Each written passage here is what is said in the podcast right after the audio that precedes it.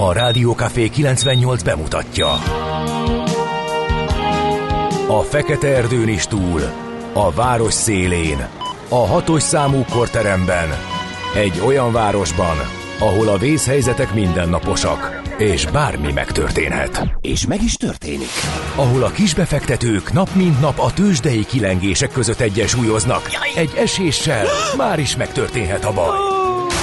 Segítség! Csak négy doktoron múlik a biztos felépülés. Doktor urakat várják a négyes műtőben. Egy fáradt, de mindenre elszánt és profi csapat vigyáz az egészségre minden reggel. És kik ezek a kitartó szamaritánusok? Négy orvos, egy módszer és egy bögre kávé.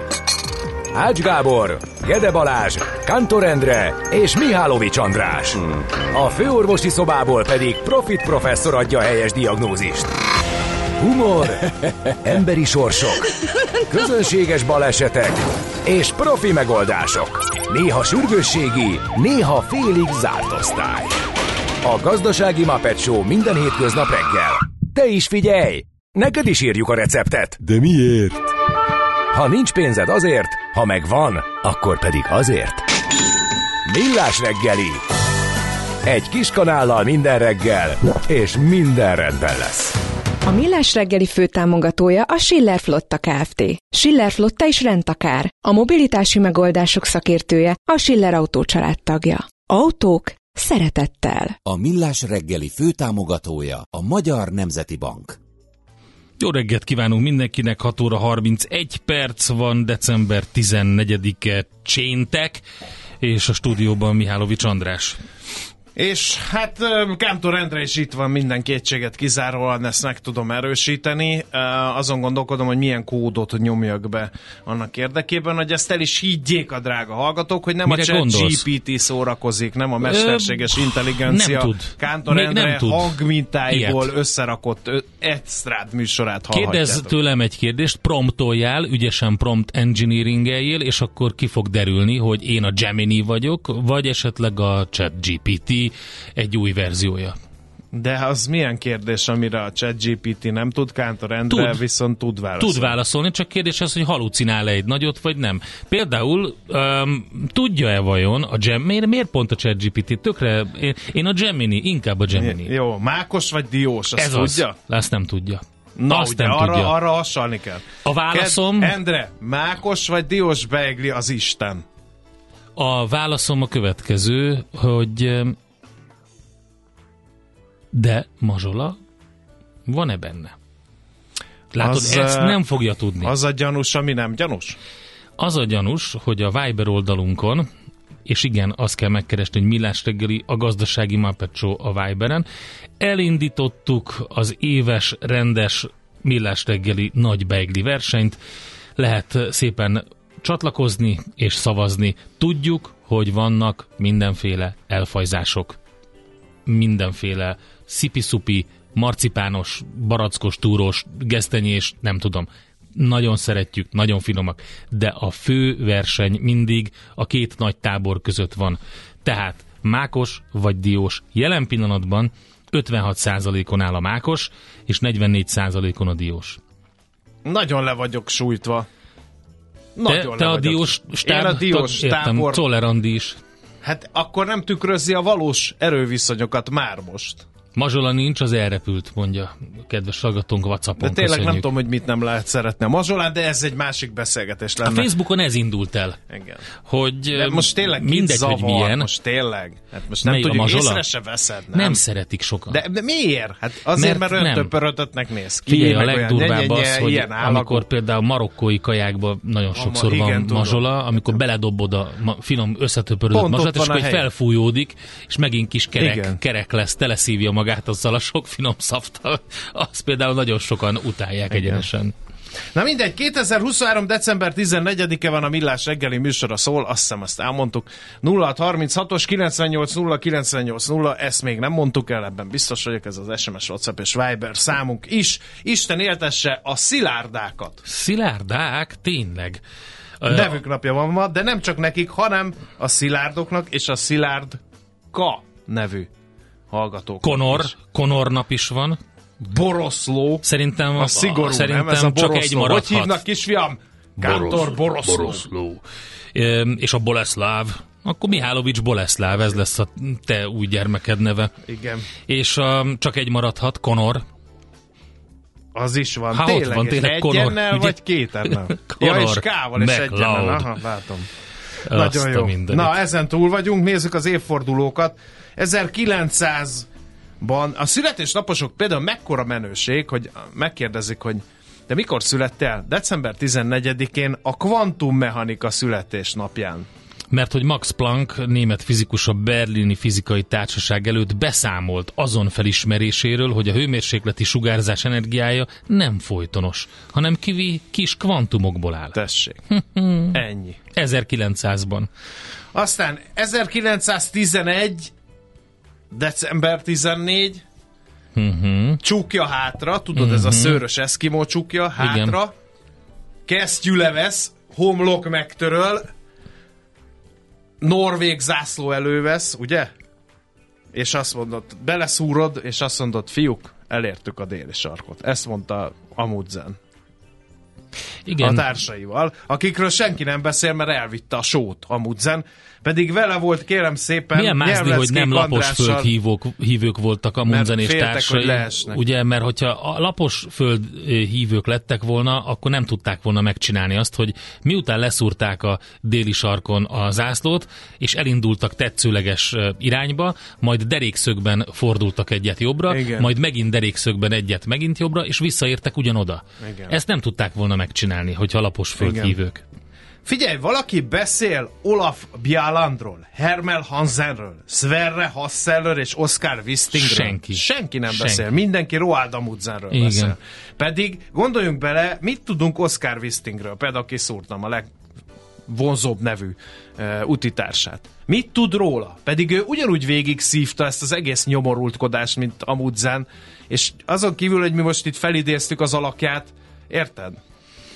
Sajnos ez ilyen, nem tudsz mit csinálni. Tehát a Tenzing Norgeinek is időbe tellett, amíg Hát elkezdték de, a a, nevét. de a Hillary például, uh-huh. az Edmund Hillary, ő rendszeresen mondogatta. Mondogatta, Hogyha ő nincs ott a igen. Norgály, akkor ő nem mászik oda fel. Ezt mindig mondta az első perc. Mondta tök mindig, csak szimpatikus volt.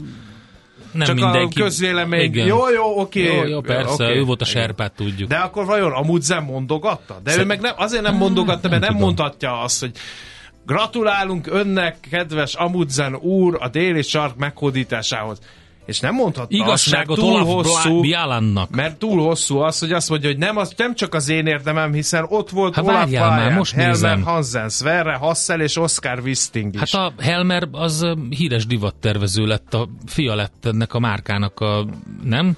Nem tudom. A Helmer Hansennek a fia. Ah. Sverre Hassel, azt nem tudom. Az Oscar Wisting, ő, őt se tudom. Hát mindegy, igazságot nekik. igazságot. Na, aki december 14-én született, az, tehát egy csomó jó. Tehát nem, nem elég, hogy a kvantummechanika születésnapja van, meg hogy ezen a napon értek el Amundsen és társai a déli sarkot, de népszavazáson döntött Sopron a hovatartozásáról. 65% mondta azt, hogy ne Burgenlandot, mert válasszuk már. Az úgyis hanyatlik.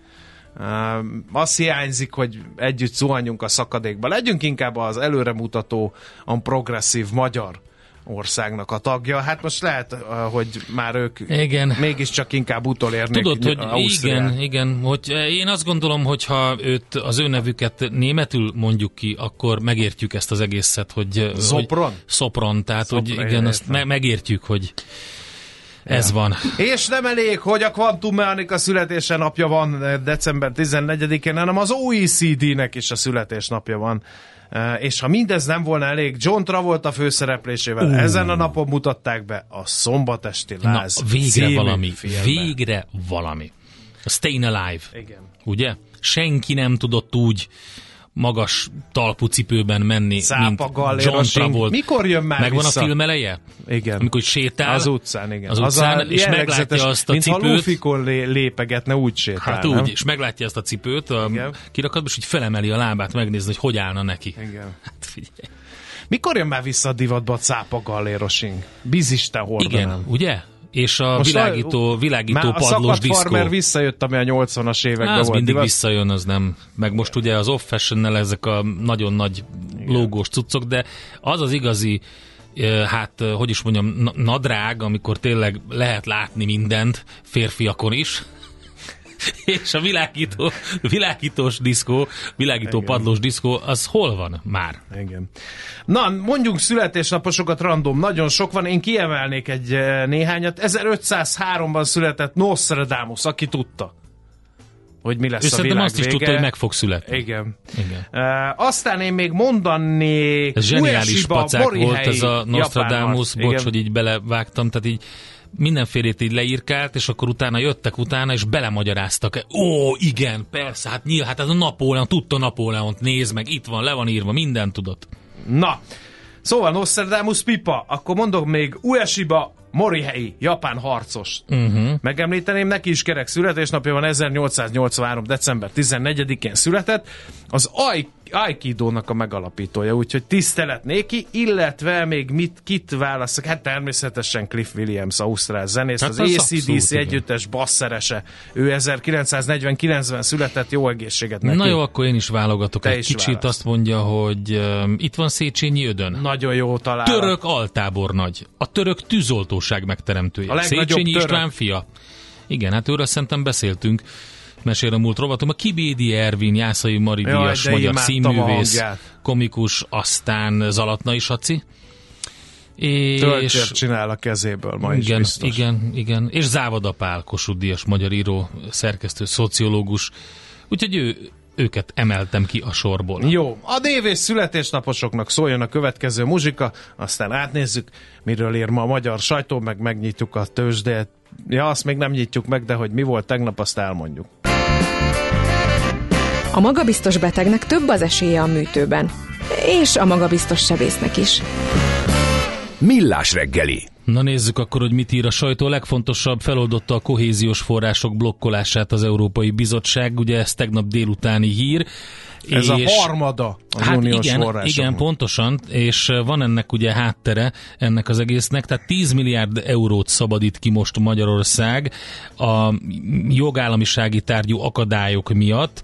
Vannak olyan dolgok, ugye a magyar igazságügyi reform, ami végre megfelel a horizontális feljogosító feltételnek.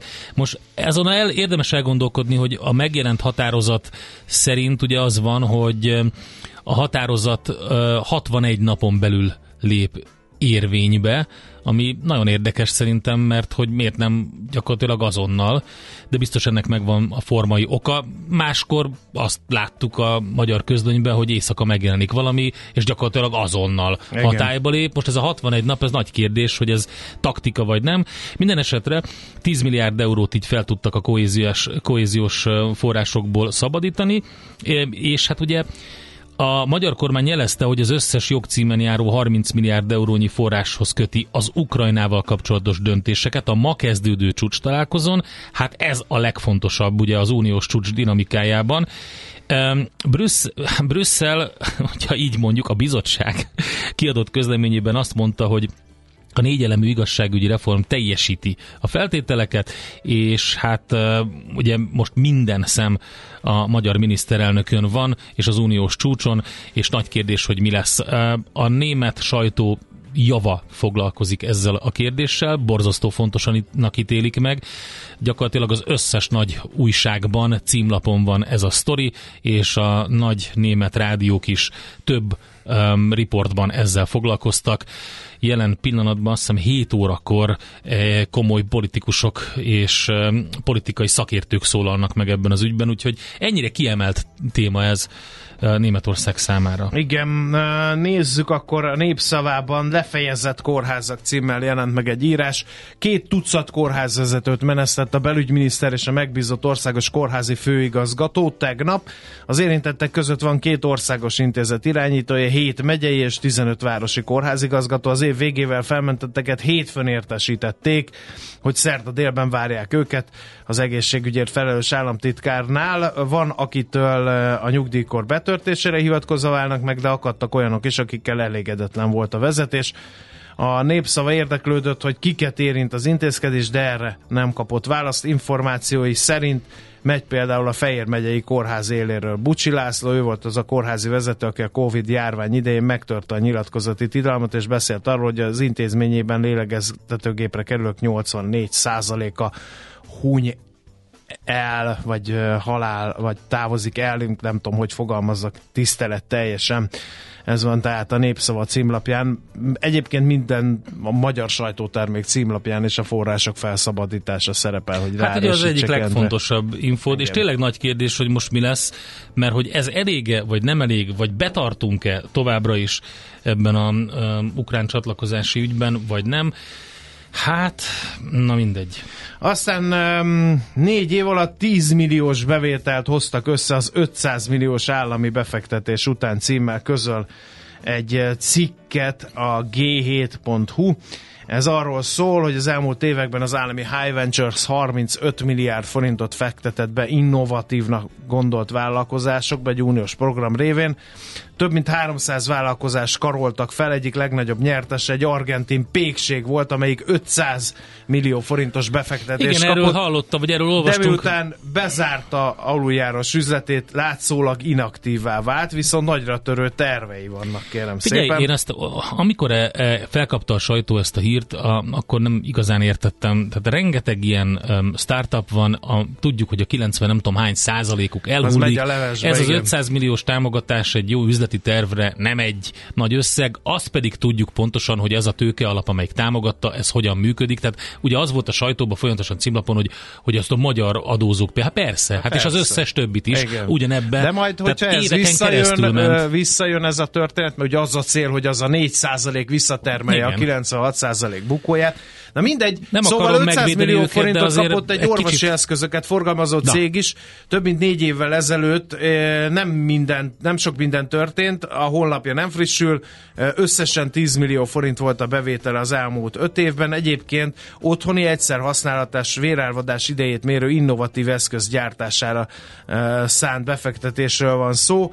Egyébként a High Ventures azt írta, folyamatosan ellenőrzi a szabályszerű felhasználást. Persze. Abban nincs semmi rendkívül, írja maga g7.hu, hogy nem teljesít jól egy eh, startup cég, mivel a műfajnak ez a lényeg, egy tízből eh, csak egy vállalkozás Pontosan. fusson be, és már visszatermeli a dolgokat. De Akkor itt vannak egyéb az furcsaságok Na, is, én nem még? olvasom fel, aki szeretné, az olvassa el a cikket. És Hol? kész. A g7.hu Oké. már mondtam. Én a HVG-t néztem, és vissza az EU-hoz, tematikához. Ugye van ez a West-Balkán csúcs is, a Nyugat-Balkáni Uniós tagsági perspektívákról szól, és teljes mértékben is egyértelműen elkötelezett az EU, EU a Nyugat-Balkán Európai Uniós tagsági perspektíva mellett mondták azt. Hát egy kicsit keserédesen nézik szerintem ezt az ukrán helyzetet ők, mert már több, van, aki már több tíz éve is vár arra, hogy uniós tagsága legyen, és lehet, hogy az ukránok előbb kapják meg, hogyha minden úgy megy, ahogy az EU tagországok szeretnék, vagy az EU bizottság szeretné. Minden esetre érdekes feltételek vannak például Szerbiával kapcsolatban is, úgyhogy hvg.hu-n lehet ezt elolvasni. Az Indexen a dohányipar jövőjét firtatja egy cikk, Fűzi Csabával beszélgettek az egyetlen magyar e, tulajdonú és érdekeltségű dohány e, cég, a Continental Dohányipari ZRT vezérigazgatója. Ő, ő azt jósolja, hogy a 2024-es parlamenti választásokat követően váratlan újult erővel veszik majd szemügyre Európában a dohányipart érintő szabályokat. Ha azt mondják, azt mondják hogy egy minimum adóemelés szükséges, az drasztikusan érinteti a piacot, eltűnhetnek termékek, véri Fűzi Csaba, és hozzá vannak szokva ezekhez a változásokhoz, de nem mindegy, hogyan zajlik ez a folyamat a következő években.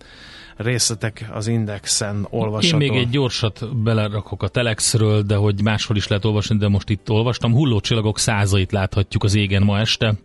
Óránként akár 120 hullócsillagot is meg lehet számolni. Az év leglátványosabb, tehát várhatóan leglátványosabb hullócsillag záporát produkáló Geminidák meteorraj érkezésével. Hogyha ez a csúnya-csúnya esős front elmegy, és nem jön több felhő, akkor ma este brutál jó lesz a Geminidákat megfigyelni, és nem csak augusztusban láthatunk hullócsillagot. És akkor lehet is kívánni természetesen valamit. Például kétharmad forrást. Hol zárt? Hol nyit? Mi a sztori? Mit mutat a csárt? Piacok, árfolyamok, forgalom a világ vezető parketjein és Budapesten. A tőzsdei helyzetkép támogatója a Magyar Nemzeti Bank. Budapesti értéktős, de 0,2%-os mínusz 58.883 pontról kezdünk ma. A vezető papírok közül csak a Telekom erősödött 47 százalékkal, a másik három blue chip eseggetett.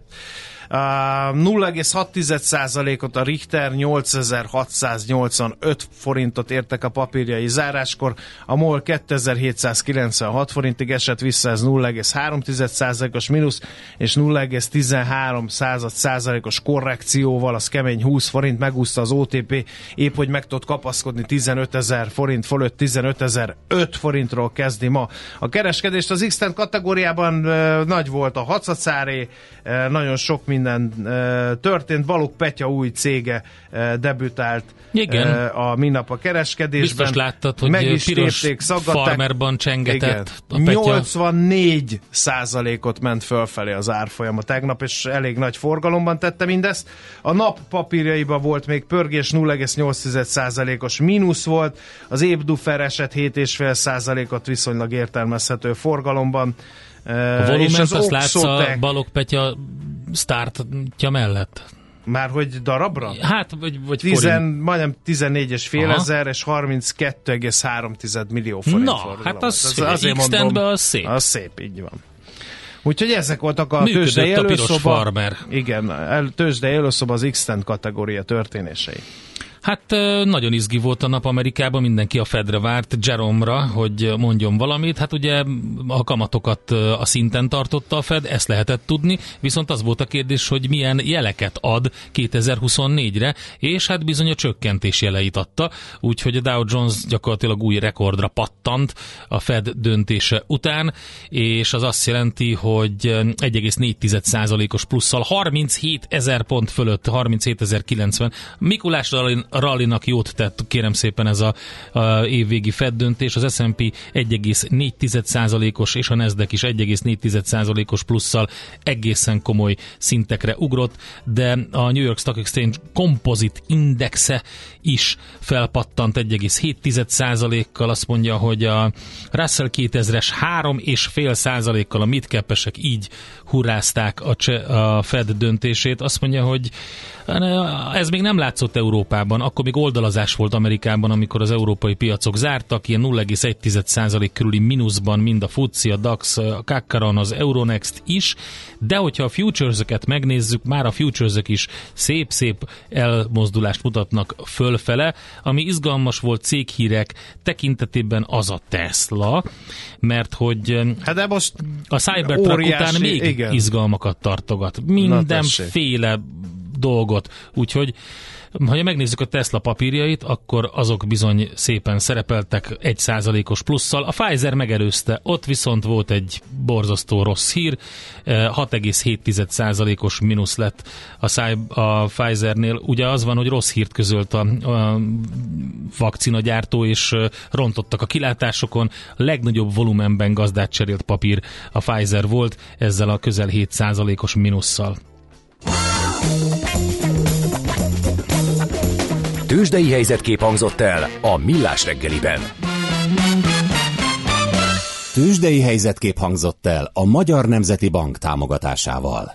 Most mondom, hogy az m 0 már 6.30-kor Bizony. elveszette az M1-es felé Sziget-Szent Miklósi Kagylós kúttól írta a kedves hallgató. Tehát Lezárták a két belső sávot az m 0 déli szakaszán az M1-es autópálya felé a második Rákóczi Ferenc út és a hatos főút között aszfaltozás miatt ez egy útinform. Ide figyelj, helyzet. Dávid, most utoljára elmondom neked, hogy Tamás Pásztor videóját kell keresni. Tehát körülbelül négyszer megkérdezte, és mindig meg, és azt írja, hogy, mindig el is tudom, hogy többször elmondtátok a sötétség elmúlását, de nem, nem elfelejtettem meg feljegyezni. Dávid, Dávid, utoljára elmondjuk. Oké. A sötétség Tamás Pásztor. A mai világban könnyen félrevezetnek a csoda doktorok és a hihetetlen megoldások. Az eredmény? Hája pocim marad, a fej még mindig tar, a profit meg az ablakban.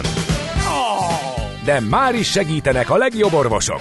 Doktor megelégedés, doktor higgadság, doktor vidámság és doktor nyugalom.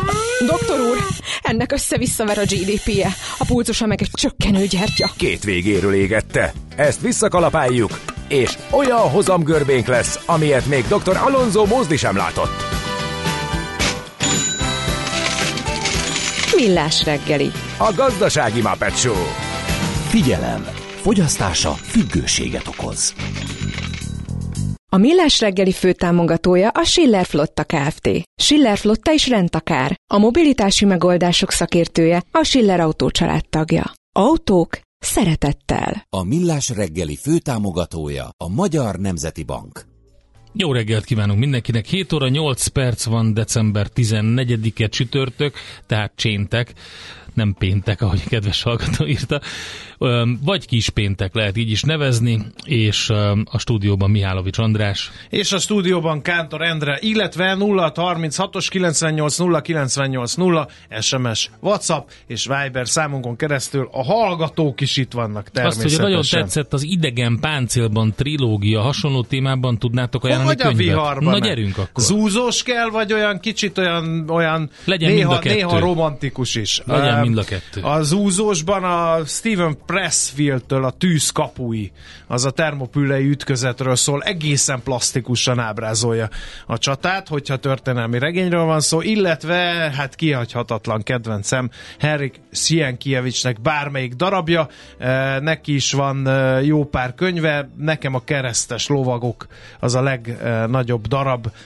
ami a, aztán a Grünwaldi csatába csúcsosodik ki, mikor leszámolnak a német lovagrendel a lengyel-litván hadak, az egy kicsit ilyen szerelmes, kicsit nyünyörgős, de, de az is eléggé plastikus, úgyhogy ezzel a két könyvvel szerintem ki lehet húzni a jövő év első napjaig, aztán ha kiolvasta drága hallgató, akkor majd jövünk egy újabbal. Én Dan Simmons-t javasolnám, ami természetesen nem ugyanez. A Hyperion trilógia az is nagyon jó, és ami utána jön az is. Vagy Neil Stevenson bármelyik könyvét. A legfrissebb az összeomláskor a Termination Shock, rock, ami zseniális, de hogyha olyan akar, ami történelmi vonulata van, akkor a Dodó felemelkedése és bukása az egy néha vicces, néha egészen elgondolkodtató könyv, úgyhogy ez a kettő. És a nagy izraeli gondolkodónak, akinek most nem fog eszembe jutni a neve, ha valaki Aha. ilyen szellemi fröccsöt akar. Igen, igen. Melyiket a gondolsz? A homo mellé, Deus? Uh, igen. Uh-huh. Nem, nem a homo a Deus, az elsőt. A, a, Sapiens. A, a Sapiens, igen. Uh-huh. Harari. Harari, igen az pedig egészen új aspektusból vizsgálja az emberiség történelmét. Néhányszor eh, azért elég vitatható hát igen, következtetésre kemény, jut, de, de elgondolkodtató mindenképpen ez a könyv. Na, nézzük, mi van a Budapest rovatunkban. Egyre nagyobb buborékban élünk, de milyen szép és színes ez a buborék. Budapest, Budapest, te csodás! Hírek, információk, események, érdekességek a fővárosból és környékéről. No, hát a budapesti főváros közéletének legfontosabb történése jelen pillanatban, hogy lesz-e Dubaj, vagy nem lesz Dubaj. Ja, Istenem, Rákos rendezőn, boldog-boldogtala hozzászól. A portfólió megkérdezte a szakmát. Unalmas. A szakmát megkérdezte, hogy mit szól eh, ahhoz, hogy eh, jó-e ez. Körbejárta a sajtót ez a hír, hogy Rákos rendezőn egy új városnegyed épülne, egy 200 méternél magasabb felhőkarcoló is lehetne ott. Uh-huh. Eh, mi, mindenki emiatt figyelt fel egy hírre, egy ekkora beruházásnak önmagában is nagy jelentősége lenne. A több milliárd eurósra becsült projektnél a magánbefektetők között egy dubai szereplő neve is felmerült, ezért terjedt el a mini Dubai kifejezés, majd az állítólag jobban hangzó Maxi Dubai. Arra volt kíváncsi a portfólió, hogy mit szólnak az ötlethez a város tervezésben és városi uh-huh. építészetben járatos szakértők. Például Erő Zoltán Budapest főépítészét is megkérdezték erről az ügyről, és hát a főépítész azt mondja, hogy hogy mintegy 800 lakás és néhány százezer négyzetméter kereskedelmi célú irodaterület hozható létre a területen, de hangsúlyozni kell, hogy ennek a feltételeit, kapcsolatrendszerét, városképi megjelenítését alaposan meg kell tervezni. Jó. Nem hagyható ki Elmondom a neked, ez. kedves András, hogy ez az egész mini Dubaj, maxi Dubaj, ez egy óriási füstcsinálás. Az igazi dolog az már lezajlott, mégpedig az építészeti törvényről van szó, minek az első része az nyáron már átment, a második az most két nap napja ment át, ugye, amiről úgy fogalmazott Lázár János, hogy a polgári jó ízlést védő építészeti törvényről van szó. A második része az ugye annak három fontos pillére van, és erről szól a füstfújással, a mini Dubajjal kapcsolatban, az, hogy összevonja az épített környezet átalakítására, a településkép védelmére és a kulturális örökség védelmére vonatkozó törvényeket. Hát, hogy ez gyakorlatban mit jelent, azt mindenki gondolja át, hogy a környezetünknek, az épített környezetünknek milyen jövője van ezzel a két Igen. törvényel, úgyhogy ennyi. A főváros minden esetre bármilyen ilyen fejlesztés, ingatlan fejlesztés a területen azzal támogat, hogy annak részeként legalább tízezer a magyarok számára megfizethető lakásnak is kell épülnie. Uh-huh. Ezt a fővárosi közgyűlés fogadta el, meg azt, hogy a 21. századi városfejlesztési kihívásokra adjon választ, legyen klímatudatos, fenntartható, klímasemleges, zéró karbonépületekkel, illetve ne veszélyeztesse Budapest világörökségi státuszát sem. 90 méternél magasabb épület ne épüljön ott, illetve a kisföld alatti meghosszabbításához, a járművek cseréjéhez legyen forrás, a Szegedi úti felüljáróhoz, a hármas villamossal, a kacsó úti felüljáró felújításához, illetve egyéb környező keleteket érintő fejlesztésekhez is járuljon hozzá, és legyen 30 hektár zöld felületet, a Rákos patak teljes körű revitalizációját hosszan sorolhatnám, aki érdekel ez, az elolvashatja. Viszont ennél sokkal vidorabb, hogy parkot alakíthatnak ki a déli pályaudvar nem használt részén. Az azért egy előremutató. Hát főleg, hogy ott van mellette az egész vérmező, tehát most igazából nem értem, de mindegy. Hamarosan megkezdődhet a déli pályaudvar felhagyott ipari területének megújítása, rekreációs park lesz, park lesz ott, az első kereti polgármester ezt mondta legalábbis. Úgyhogy az mit jelent? Lesznek ilyen hogy izék, amikkel így lehet... Közösségi így... tervezés ja, után fog ez aha, megvalósulni, hogy mi legyen Végre, ott, végre érted? közösségi tervezés. Oké, okay. én is felhívnám a figyelmet, egy, én egy jótékonysági dologra szeretném, mert nagyon érdekes dologgal találkoztam. A Velencén van a Velencei Gyermekotthon, és a lakóiért indult egy adománygyűjtés. És többen indították ezt el, de az egyik az OTP ingatlan pont Velencén, és azt gondolták, hogy megsegítik a Velencei gyermekotthon lakóit, adományokat várnak 8-18 év közötti lányoknak, 10 és 18 év közötti fiúknak, ruházat, cipők, játékok, könyvek, hát minden, amit tudnak használni a Velencei gyermekotthon lakói, és egy ilyen cipős doboz akció ez, ugye a baptista szeretett szolgálattal együtt működve a cipős doboz akcióban arról gondoskodnak, hogy megkapják a gyerekek ezeket. Képzeld el, hogy a tegnapi napig kettő, azaz kettő darab cipős doboz érkezett. Kedves, kedves Velence környékén lakók, ott van a Velencei gyermekotthon, akinek a lakói nélkülöznek kettő darab cipős dobozra futotta a tegnapi napig. Hát tessék már megkeresni a cipősdoboz.hu-t, meg a szeretett szolgálatot, meg az OTP ingatlan pontot Velencén.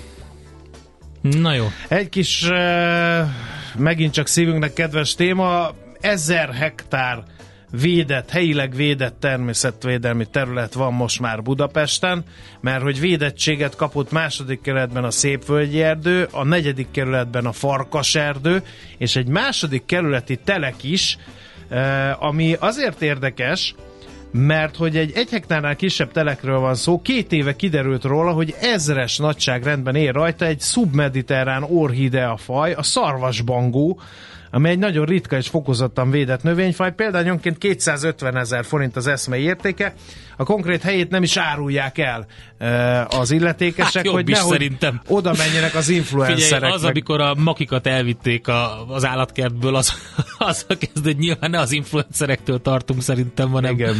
attól, akinek megtetszik az orhidea. No, hát ennyi fért akkor Budapest rovatunkba, a költségvetés elfogadására nem volt már időnk mert hogy a zene után eh, arról beszélünk, hogy megszületett a vendégmunkás törvény, hogy ez most jó vagy nem jó, meg egyáltalán miért kellett, erről fogunk beszélgetni, de mint említettem, csak a jó Arctic Monkeys után. Ha eltörted a lábad két helyen, akkor többet nem menj arra a két helyre. Millás reggeli Na nézzük akkor meg, hogy Igen. mi a helyzet a vendégmunkás November törvényel. közepén a magyar kormány bemutatta a harmadik országbeli állampolgárok beutazására és tartózkodására vonatkozó új törvénytervezetét. Itt különféle új tartózkodási eh, engedélyeket, vízumkategóriákat vezetnek be, de megszületett a törvény, megszavazta a parlament. Eh, érdekes le, eh, utána nézni annak, hogy akkor milyen feltételekkel jöhetnek vendégmunkások Magyarországra. Nográdi Józseffel, a Trankwalder kereskedelmi igazgatójával beszéljük ezt át. Jó reggelt, szervusz! Jó reggelt, üdvözlöm a hallgatókat! No, hát először is miért volt szükség vendégmunkás törvényre? Mert hogy egyáltalán szükség van-e vendégmunkásokra? Ezt rögtön tegyük tisztába ezt a kérdést. Vendégmunkásokra szükség van. Tehát eh, ha megnézzük a magyar eh, munkaerőpiac szerkezetét, akkor azt látjuk, hogy azért elég komoly hiányok vannak, és nem most, hanem már lehet azt mondani, hogy évtizedek óta. Kezdetben eltűntek a szakmunkások, aztán eltűntek a, a, a speciális képzettséggel bíró, majd most már ugye eh, az elmúlt években folyamatosan azt halljuk, hogy gyakorlatilag eltűntek a, a betétott munkások is, és hát erre válaszul érkezik a, a külföldiek foglalkoztatása 2016 óta szomszédos országokból, majd a, ugye az ukrán háború eredményeként gyakorlatilag az ukránok eltűnésével eh, ott tartunk, hogy harmadik országból is hozhatunk be munkavállalókat. Ezt a kormányzat teszi lehetővé, meghatározza, hogy mely országokból érkezhetnek vendégmunkások. És hát nyilván a cégek élnek is ennek a lehetőségével, eh, hiszen évek óta deficitben vannak a munkaerő szempontjából. Ezt a fajta eh, munkaerő eh, importot valamilyen módon szabályozni kellett, és a érvényben lévő törvényeket eh, próbálják valamilyen módon újra és újra szabályozni, és eh, hát elég erősen átpolitizált már a kérdés, és eh, jól látszik a, az érvényben, vagy éppen ideiglenesen bevezetett jogszabályokon is.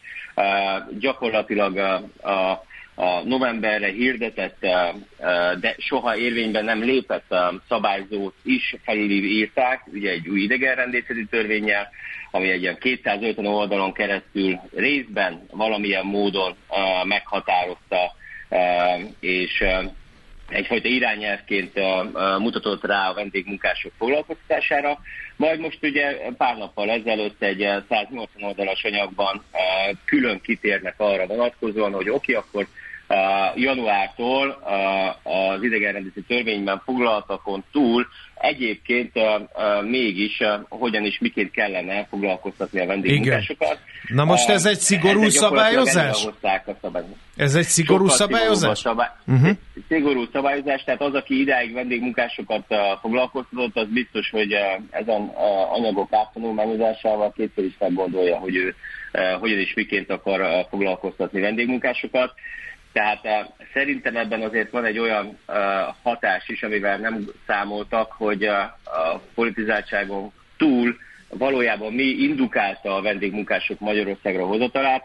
E, Itt, itt kicsit olyan, mintha itt a jogalkotó elveszítette volna a fókuszt, és, és, és nem venné figyelembe azt, hogy bizony az országnak működnie kell, a gyáraknak teljesíteniük kell, hanem helyette az egyik és legfontosabb ismérv az az, hogy nyilván ne vegyék el a külföldiek, a magyarok a, a munkahelyét.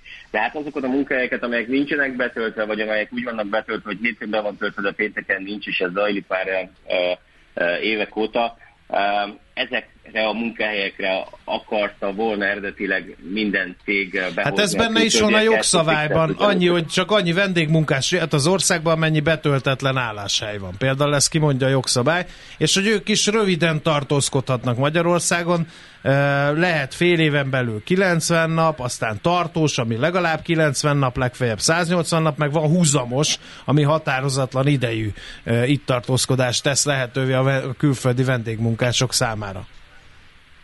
Igen, nagyon sok új fogalmat vezet be, és uh, uh, ideig is elég átláthatatlan volt ez a helyzet, hogyha megnézzük azt, hogy Magyarországon nagyságrendileg 220 ezer külföldi tartózkodik, ebből gyakorlatilag foglalkoztatási célzattal, tehát vendégmunkás kategóriaként 85 ezer, 90 ezer ember lehet jelen pillanatban az országban. Ugyanakkor a többiek különböző stációkban vannak itt, tehát vagy diák, vagy letelepedési kérelemmel, vagy családegyesítés, vagy menekültként, vagy bármilyen másként.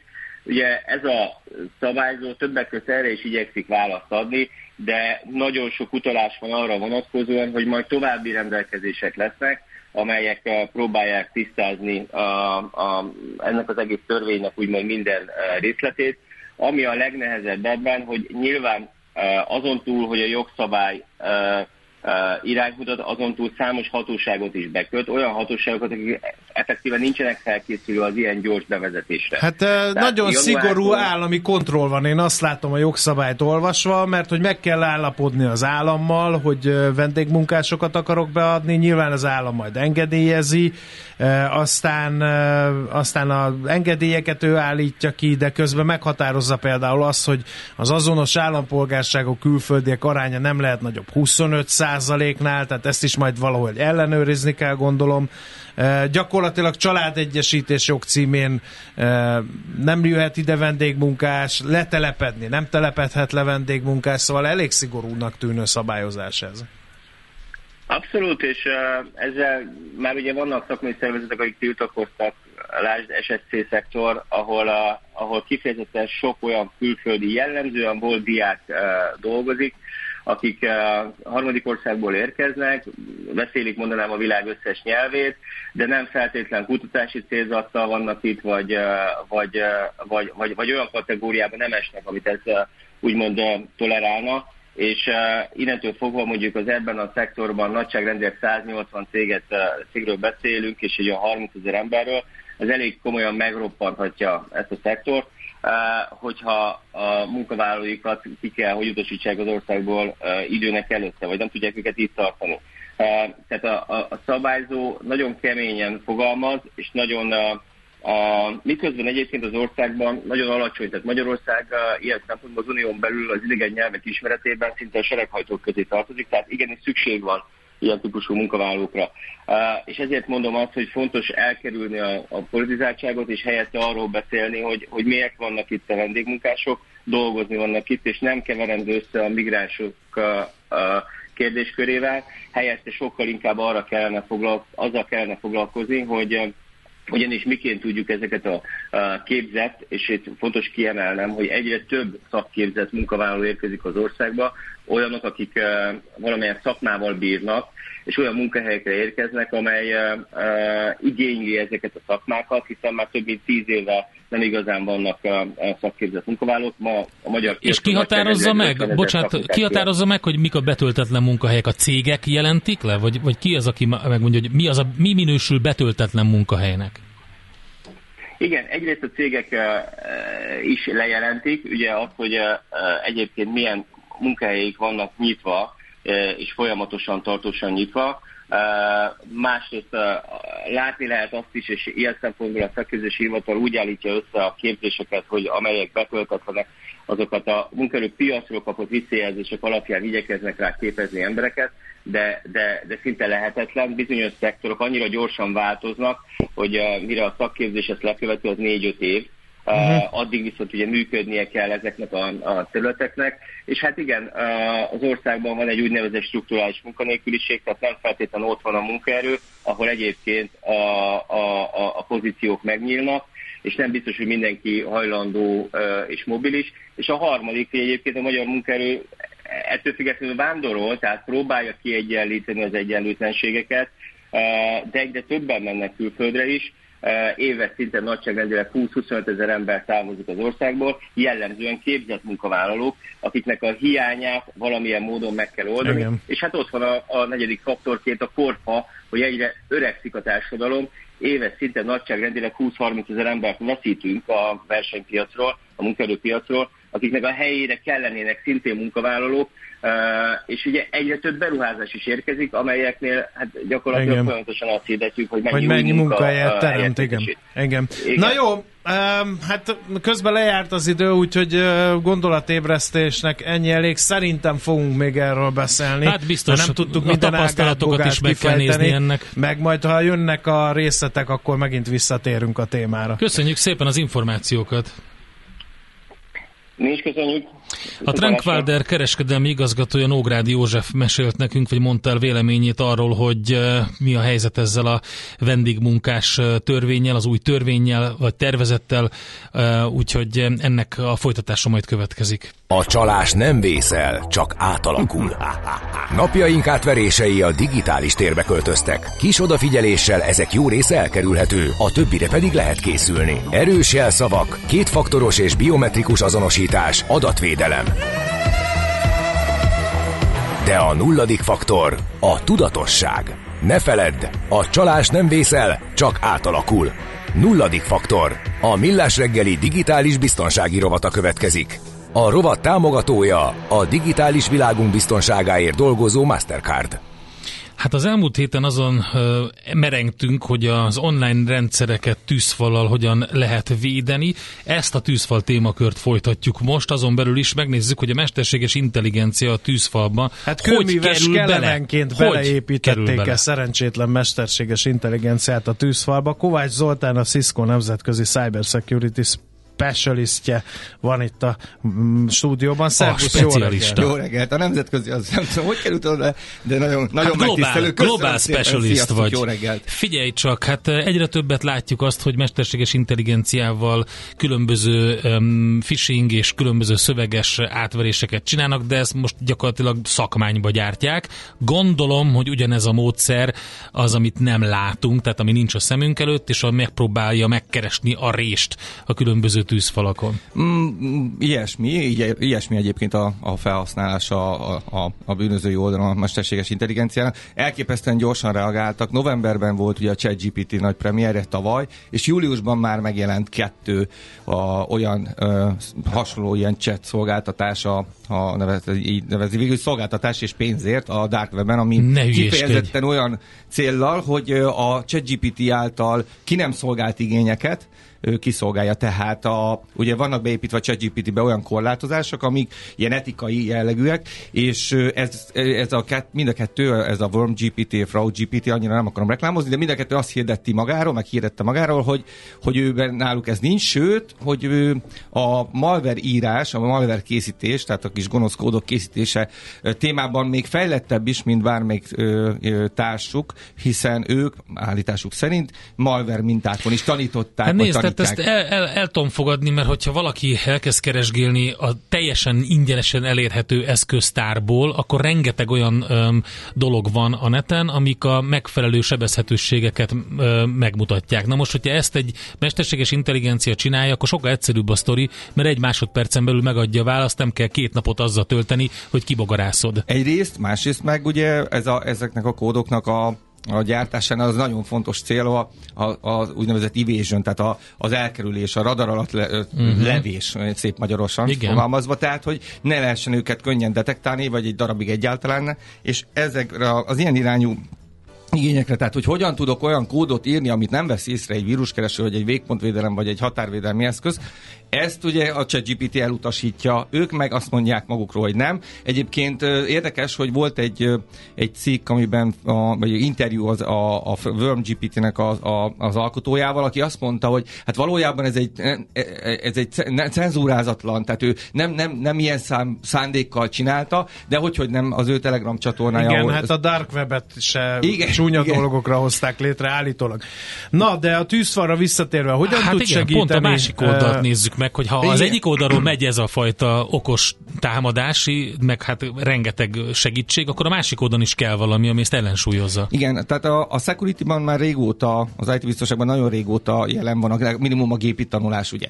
É, viszont a tűzfalak tekintetében én most egy sokkal profánabb ö, dolgot hoznék, és földre rántanám. A, a mindennapi üzemeltetés, uh-huh. az, ahol, ahol nagy segítséget hoz most egy, ö, ö, tud, nagy segítséget tud hozni az AI.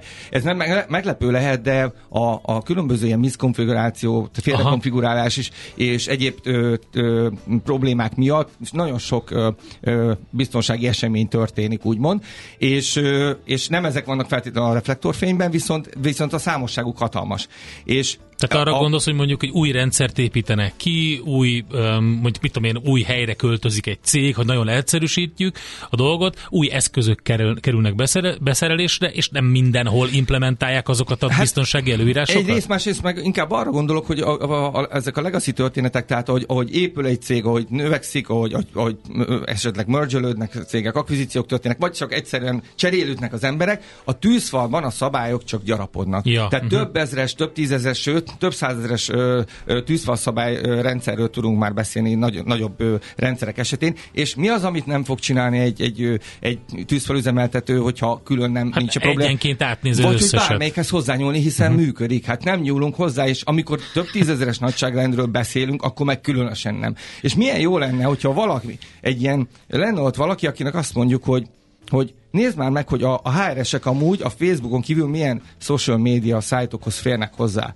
És, a- na, és hogy melyik HRS na, fér hozzá, ugye? Így van, hát és itt jön be a AI. múltkor a Csabát. Hát ő otthonról csinálta Tényleg? ugyanezt. Nem, hát nekem persze. nem szóltál De erről. kirúgtuk, és Ja. otthonról csinálta. Most nézd meg, hozzáfér minden. Na. Fogunk beszélni nem sokára a Shadow IT-ről, az is egy szép történet, de most ezt nem hoznám ide bele, eh, hogy az miért veszélyes, eh, de hogy eh, Ez ezek már létező absz- megoldások, ezt abszolút le lehet létező. venni a polcról, ha valaki ezt szeretné, és Igen. a tűzfalát így korszerűsíteni, Igen, hogy majd a igen. mesterséges intelligencia visszatartja szintén mesterséges intelligenciával támadókat? Igen, és valójában tehát ez a, ez a hármas, hármas feladatkörre létezik ez a, a tűzfalban, ez az AI Assistant. Egyfelől a tűzfal szabályok ugye a, menedzselése, és a, ott mindjárt hozok még példákat. Másfelől úgy, úgy általában a konfiguráció, ami a tűzfal ugye alapvetően egy elég egyszerű célra készült, de nagyon komplex eszköz. Ugye mi a feladata? Eldöntő, hogy valami mehet vagy nem mehet ki és be. Ennyi a feladatot, nagyon egyszerű, viszont baromi komplexek.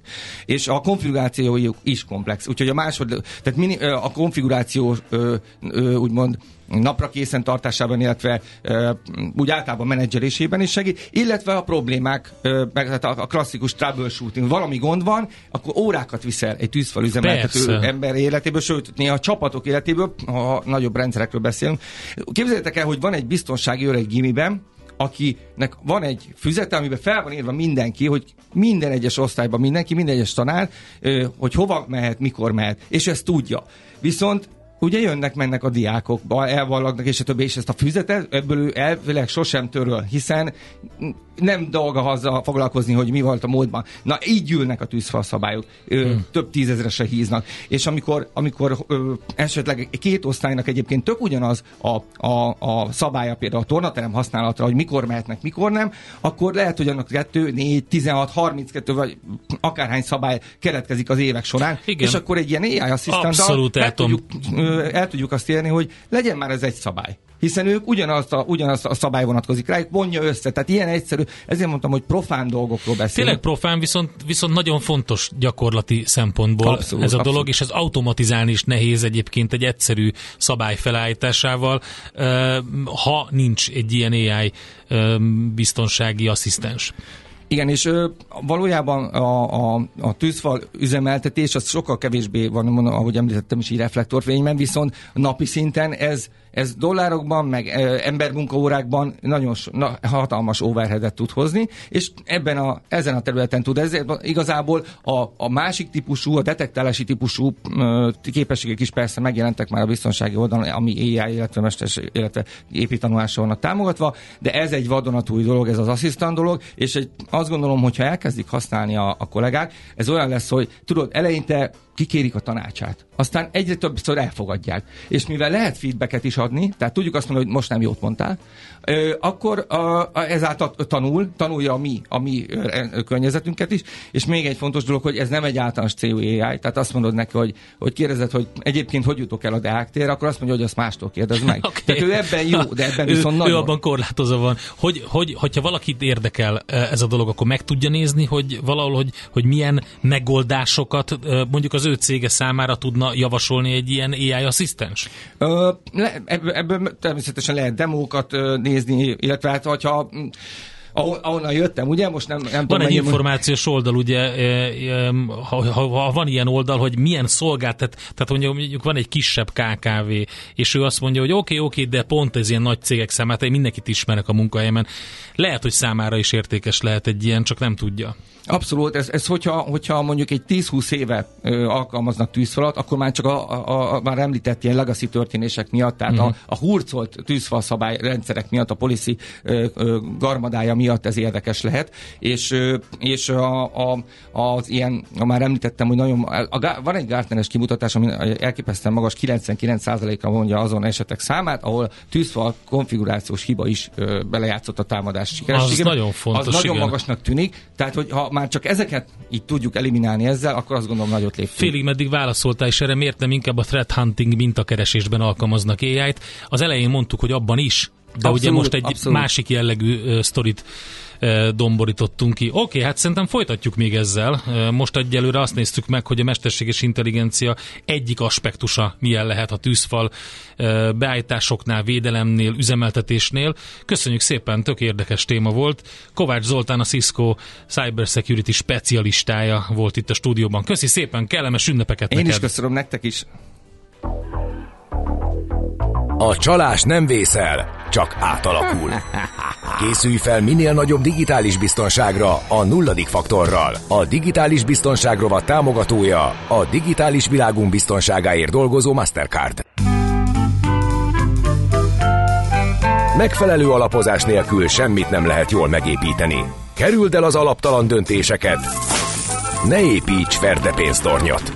Támogasd meg tudásodat a Millás reggeli heti alapozójával. Na kérem szépen, hát egy rakás kamat döntés van, ugye be is számoltunk arról, hogy volt Fed kamatülés, meg csütörtökön délután az EKB-ben is lesz kamat döntés, és akkor még a Magyar Nemzeti Bank is fog majd a kamatokról dönteni. De hogy mindez hogy hat a kötvény piacokra, erről fogunk beszélgetni a következő percekben Szabó Józseffel, az OTP alapkezelő befektetési igazgatójával, kötvénypiaci szakértővel. Jó reggelt kívánunk! Jó reggelt kívánok, szervusztok! No, hát kezdjük ezzel a Fed uh, kamatdönté üléssel. Mindig azt mondták, hogy nem nyúlnak a kamatokhoz, de azt kell figyelni, amit mondanak. Mit mondtak, és ez hogyan kulminálhat majd a kötvényhozamokon keresztül a megtakarításainkra. Igen, hát ugye nagy, nagy várakozások előzték meg ezt az ülést. Uh, kis háttérként, hogy a Fed utoljára júliusban emelt, akkor alakította ki az 5 és 1 negyed 5 és fél százalék közötti irányadó dollárkamatot, és van ez, van ez a negyedéves köreik, amikor a, az előrejelzéseiket és az iránymutatásaikat frissítik, szeptemberben és decemberben esedékes, még a szeptemberi iránymutatásban azt valószínűsítették, hogy az év hátralévő részében esetleg emelnek még egy, még egyet, tehát 5,5 százalék fölé. Szeptemberben, novemberben nem éltek ezzel a lehetőséggel, és most decemberben sem, és frissítették ezt az előrejelzést. Ugye van ez a híres dot plot, ez a pöttyös ábra, csak rövid háttérként, egy kis háttérként, hogy az amerikai kamatokról egy 12 tagú testület dönt, aki a cserékkel együtt 19 ember, és közzé teszik minden negyed év végén, hogy ez a 19 ember hol látja a következő néhány év végére megfelelő kamatszintet név nélkül, de van 19 karika, ami, ami megadja ezt a iránymutatást, és ezt lehet a piaci árazáshoz hasonlítani. Ö, azért volt érdekes ez, a, ez az ülés, nek a, a felvezetése, mert hogy a piaci árazás és az iránymutatás köszönő viszonyban nem volt egymással, a legkevésbé vérmes, a leggalambabb döntéshozó által jövő év végére előrejelzett kamatláb is magasabb volt, mint amit a piac árazott. Most az új, új, az új frissítésben ezt, a, ezt az egész ábrát lentebb hozta egy kicsit a Fed, de körülbelül ugyanannyival mozdult el lefele a piac tehát nem emeltek, és, és formálisan megerősítette a sajtótájékoztatón a Fed elnöke, hogy a következő lépés valószínű kamat csökkentés lesz. Hát örült mindenki. Előtte is. Igen. Akkor meg is ugrott. A minden, a Dow Jones ugye csúcsra ment rögtön, és hát akkor ez azt jelenti, hogy akkor nagyjából hozta azt a, a pozitív forgatókönyvet. Hát a legpozitívabb forgatókönyvet körülbelül a kötvénypiac azonnal be is árazta még azon, azon felül, amit korábban árazott egy kamatemelést, és igen, a részvények is nagyon uh-huh. örültek igen. neki, tehát ez egy abszolút konstruktív hatás volt. Jó, akkor mi lesz Európában? Itt is lesz kamat döntés. Itt mi a kérdés? Mi a fő kérdés, és mi lesz a kötvényekkel? Igen, ugye európai kamatok 4%-on vannak, piac jövő év végére kb. 3, 3% alatti irányadó kamatot áraz. Az LKB eddig ragaszkodott hozzá, hogy nem nagyon akar kamatot vágni, itt fogják tartani a szintet, de a legutóbbi időben a, a várakozások alatti inflációs adatoknak betudhatóan már a legvérmesebb döntéshozók is azt mondták, hogy valószínű további kamatemelésre nem lesz szükség, és az gazdaság gyengülése miatt kamat csökkentésről is lehet szó. Tehát körülbelül ennek a megerősítését várjuk ettől a sajtótájékoztatótól is, az LKB is frissíti a gazdasági előrejelzéseit, de igazából itt is a, a, a, az informális vagy a, vagy a puha üzenet lesz a fontos, mennyire elszántnak tűnik az LKB arra, hogy a korábbi üzenetét megerősítse és tartsa a kamatot, tehát mennyire mutatkozik nyitottnak arra, hogy esetleg megnyissa a kamatemelés lehetőségét. Európában kicsit vérmesebbek a várakozások, mert az első negyed év végére, első negyed év elejére igazából már várják az első kamatemelést a piacon. Oké, okay, hát a magyar befektetőket leginkább a magyar kamat döntés érdekli, ott nem a, a nincs kérdés, ott lesz vágás nyilván, és van is hova csökkenteni, na de ennek milyen hatásai lehetnek? Ugye egy csomóan ülnek állampapírban. Igen, hát nem várunk nagy meglepetést, a legfrissebb iránymutatás alapján várhatóan 75 bázispont lesz jövő hét kedden az mnb és 10 és 3,1 százalékon zárhatja a magyar alapkamat az évet, e, és a nemzetközi környezettel csökkenő kamatokkal, hozamokkal ez egy viszonylag konstruktív kilátást ad a magyar piacnak is. Nagyon jó éve volt a magyar kötvénypiacnak, a hosszú államkötvényeket nézzük, Max Index tegnapi zárásban több mint 23,5 százalékot hozott ebben az évben, ami, ha így marad év végéig, vagy javul, akkor minden idők legjobb hazai állampapírpiaci éve lesz, ez az indexen mérve. Zárójában ez a szörnyű 2021-22 után ránk is fér az állampapírpiacon.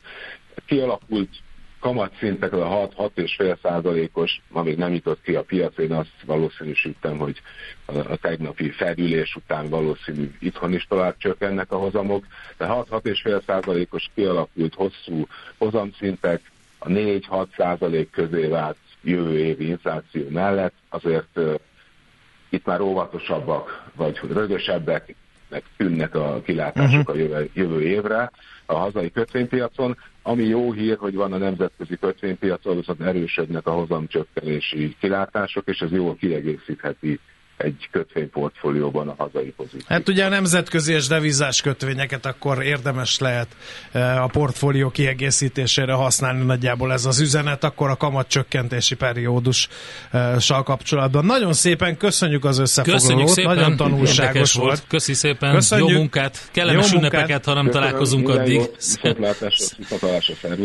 Szabó Józseffel az OTP alapkezelő befektetési igazgatójával, kötvénypiaci szakértővel beszéltünk, és persze nem emelést, kamatemelést, hanem kamatcsökkentést mondott, csak olyan sok volt az információ, hogy lehet, hogy néha félre mondta, tehát csökkentésről volt szó. A Millás reggeli heti alapozó rovata hangzott el. Helyez döntéseidet megfelelő alapokra. Most Itt pedig Czoller Andi hírei jönnek, igen, aztán utána még megint megyünk egy kicsit a biztonság irányába, eddig tűzfalasztunk, de most a digitális eh, pénzügyeknek a biztonsági aspektusát hát most ugye vizsgálni. Ide a karácsonyi rohamnak a véghajrájában bizony. bizony fontos az elektronikus fizetés, hogyan lehet biztonságosan tenni. Luspai Miklós, a Magyar Nemzeti Bank pénzforgalmi vezetője jön ide hozzánk.